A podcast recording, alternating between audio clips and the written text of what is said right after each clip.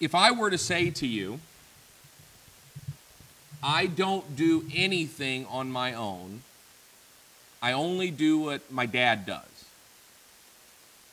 If I were to give you that statement, I don't, I don't do anything on my own, I only do what my dad does, and I were to ask you to make an assessment of what that statement means, or what it might tell you about me, I would imagine that the pop psychology of our day and the fact that we're not too many years removed from Oprah and Doctor Phil being popular, um, you might come to the conclusion that someone who would say such a thing is codependent or lacks initiative or is weak in some way.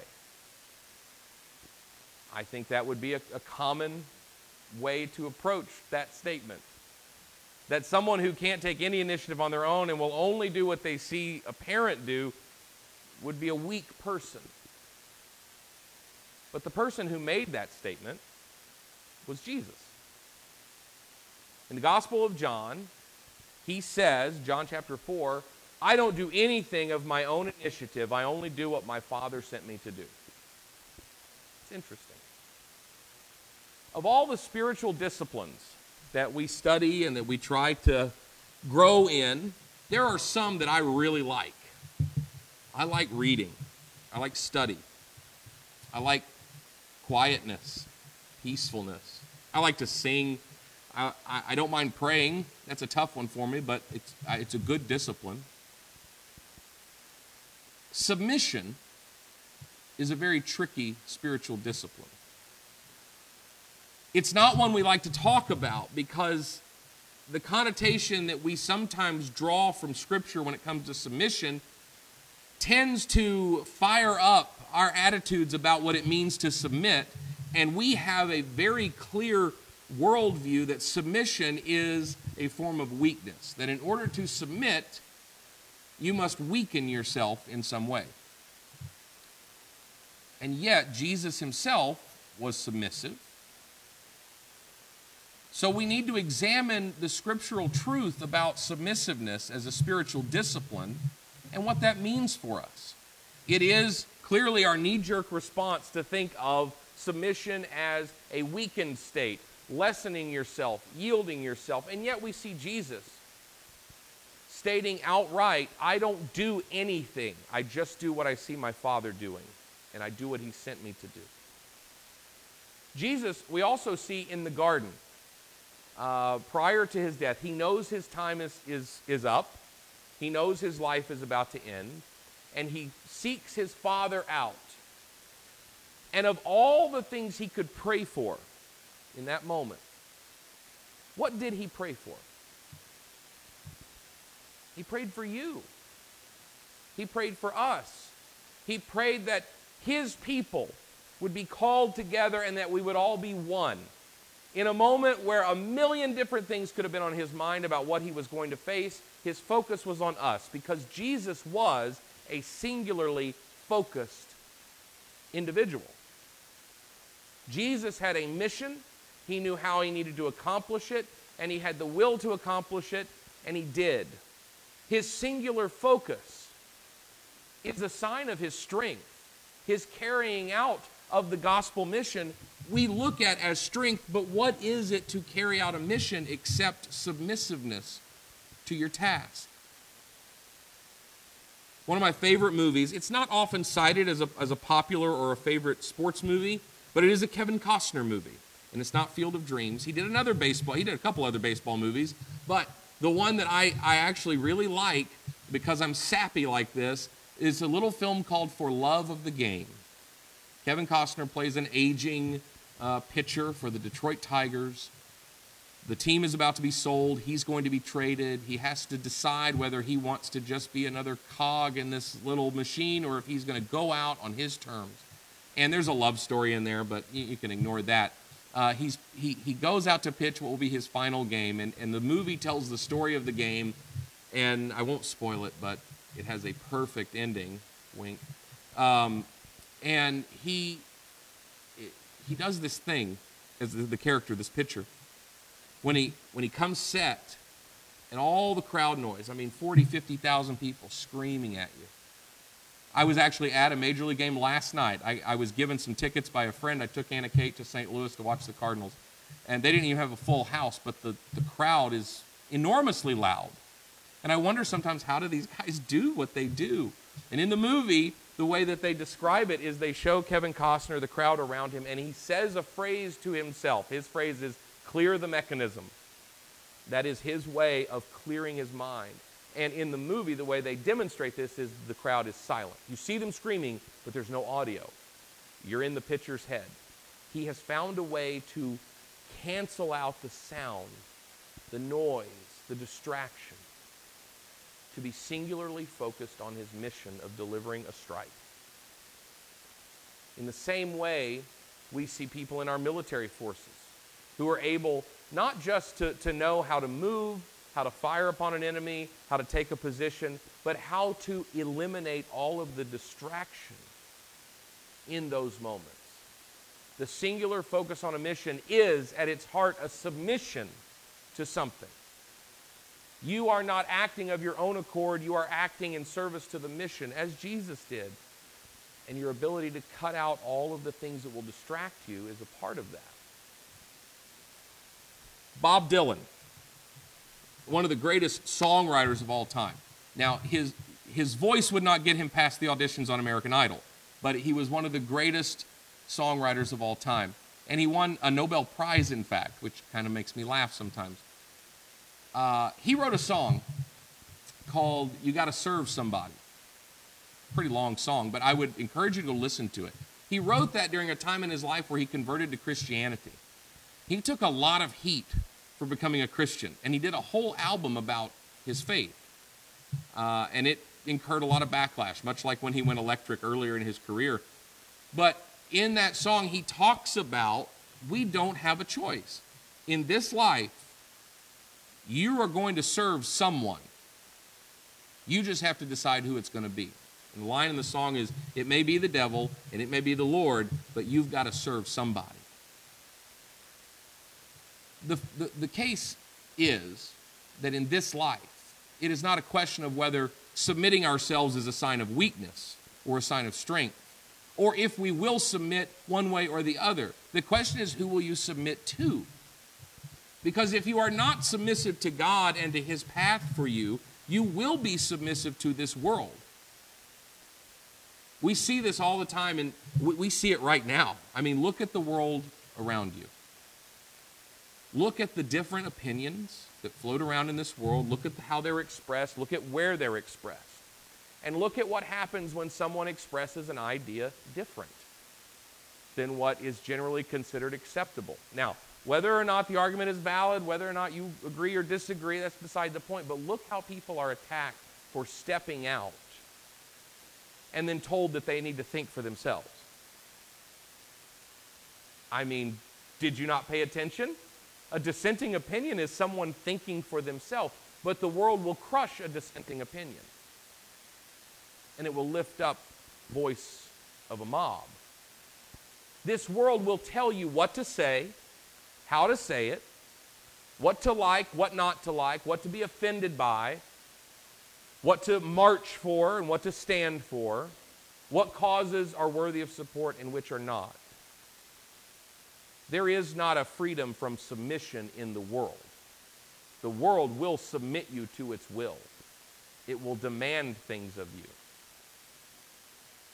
So the choice is not whether we will submit to God or live according to our own purpose and desire. The question really is, will you submit to God or will you submit to the world? You got to serve somebody. And the reason this topic makes us so uncomfortable, and the reason we don't talk about it in church a lot, is because we think of submission as weakness, and we have a tough time telling people and saying that we want to submit to God and we want to submit to his Son, because we're afraid that they will argue with us about what that means. We're afraid that people will reject the gospel because they do not want to submit. And the best way to understand submission is to understand what it's not. You hear people say, well, I don't want to be a Christian, or I don't want to submit because I don't want to lose my freedom. The Christianity is all about not being able to do the things I want to do. I would say fair enough. There are some things about faith and obedience that mean we don't get to do what we want to do. I don't say things that I sometimes want to say. I don't do things that I sometimes want to do. I don't go places I sometimes want to go. I don't post things I sometimes want to post. And the world views this as freedom, to be able to do as we wish. And what the world doesn't seem to understand is that they are slaves to the changing winds of what's around them. You look at the life of Christ, he wasn't a pinball bouncing around whichever way the world tossed him. As we mentioned, he was focused, laser focused on a singular purpose. If you choose not to serve God, then you abandon the purpose that God has for you in life, and you submit yourself, even unknowingly, to the world tossing you about as we change our mind over and over about who we are as human beings. My grandmother, eighty-five years old, I believe. Oh, no, she'll be older than that. eighty, eighty-six years old this, uh, this year. Uh, has dementia, doesn't know who I am, doesn't know who anybody is for the most part. But she can remember things about her life, and she'll sometimes talk about them and tell the same stories over and over, and that's that's what happens in that condition. And the world that she grew up in and lived in for the mo- majority of her life is very, very different than the world we live in today. The first election she ever voted in was for Dwight Eisenhower. Think about that. A long time ago for some of us. The world has changed dramatically. I one time, when, when she was more uh, lucid, uh, years past, asked her about that. Because I was thinking about how much technology has changed in my life. You know, I grew up in, the, in a time largely before cell phones, certainly before smartphones. I can still remember we had the phone landline. It was attached to the wall in our kitchen, and it had the ten-foot cord on it so that you could talk to your friend and cook at the same time. How convenient. The modern conveniences of the landline and a coiled wire. Th- that was, you know, when, when cell phones came out, when computers became ubiquitous, that was life-changing. For my grandmother, the microwave absolutely blew her mind when it came out. You can put something in there, and you can start it and cook it, and you can have your meal. Now, we don't think of a microwave as a tool for making a full meal anymore. We know its limitations, but at the time, it was supposed to change your life. The world changes. The world moves. The world adjusts. Definitions change. Words change. Values change. And those who think and have convinced themselves that they live in freedom because they get to make their own choices are really nothing more than slaves being tossed around by the changes of the world. Those who believe that they have the freedom to partake in things of this world that Christians would abstain from think that they have ultimate freedom. There were movements of, of liberation throughout society over previous generations. Liberation from one thing or another. Different things that were labeled as freedom. And we found out subsequently to that that there are actually consequences for unfettered action and indulgence. There are consequences to our health and to our life that we have to live with. And I would ask people who have battled addiction, and I would ask people that have encountered difficult difficulties in their life because of choices they've made, do you feel free living according to your own will? Because it's not your own will. It's the world's will. You got to serve somebody. Freedom is not found in the world. Freedom is found in Christ, in the singular focused purpose of living according to the calling of the gospel. We hear people also say, well, I don't want to lose my identity. I don't want to stop being me. Submitting to God means I don't get to be me anymore. Have you ever heard someone talking to someone who's about to get married? And they say, don't you let them change you. You still be you. You know, urging their loved one to maintain their sense of self. Don't lose yourself in, in, in this relationship or in this marriage. Well, I understand, I think, what they mean, but that's a very dangerous idea. You know, when we get married, when we enter into that kind of covenant relationship, it does change life. And for the most part, when we make that choice, it's because we want it to change. Does it limit your dating options? Certainly it does. But does it also create a new identity between two people who now become one? Yeah. What about having a child? You know, when we had Anna Kate, we'd been married just over a year, and we had Anna Kate. Life-changing. I had to submit to that child. We have to make sure she's fed and clothed and cared for, her health, and, and you got to change diapers. I remember one time Nikki Nikki uh, went out uh, with some friends, and, and I had Anna Kate. I was staying at home, and she came home and said, did, did, did you change her? And I said, no. She said, why not? And I said, the package clearly says five to eight pounds, and there's not that much in there yet. You learn things. You learn things. I know why people have a child. It's the second and third one I don't understand.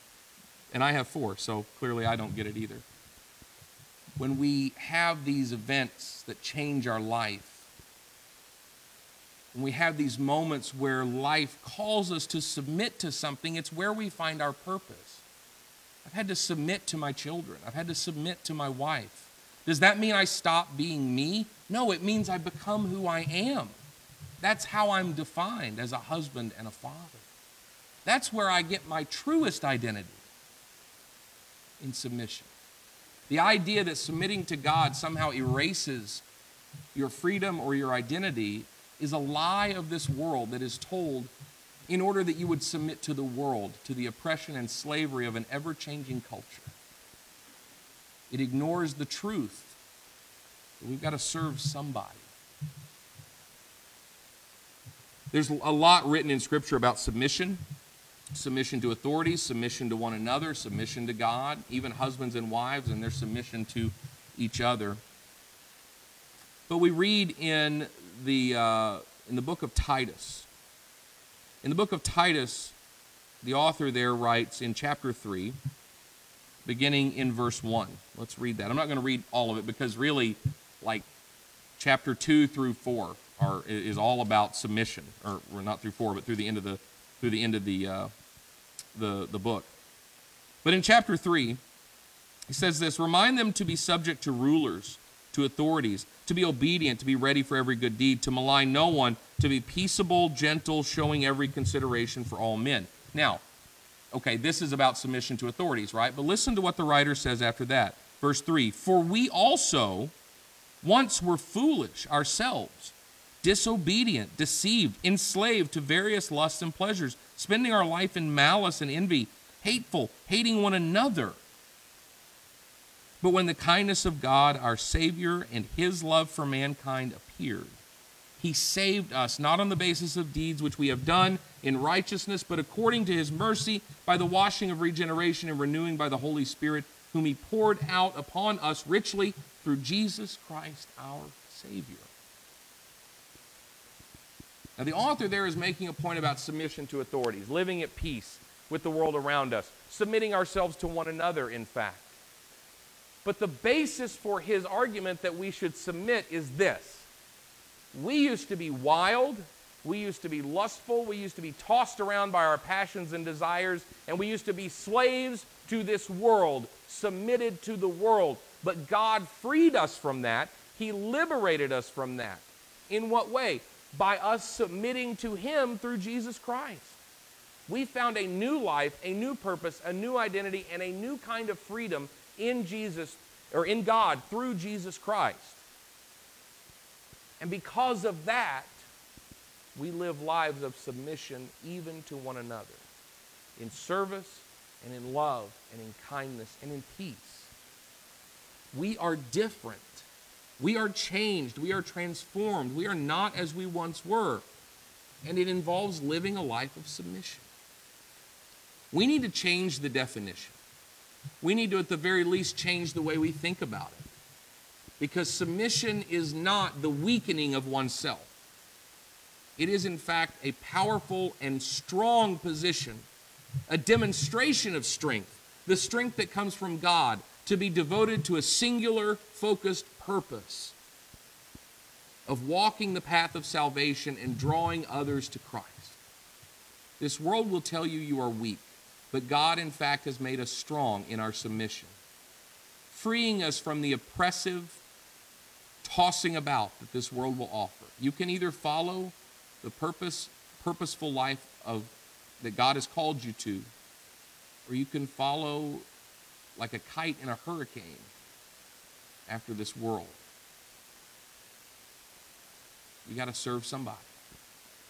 I hope that today each of us will choose to be submissive to God and to redefine that word and understand it the way the Bible describes it. A liberation, a choosing of a path that offers us focus and purpose, a freedom, a new identity, something that God has offered us freely through Christ that we can take hold of, an escape from this world.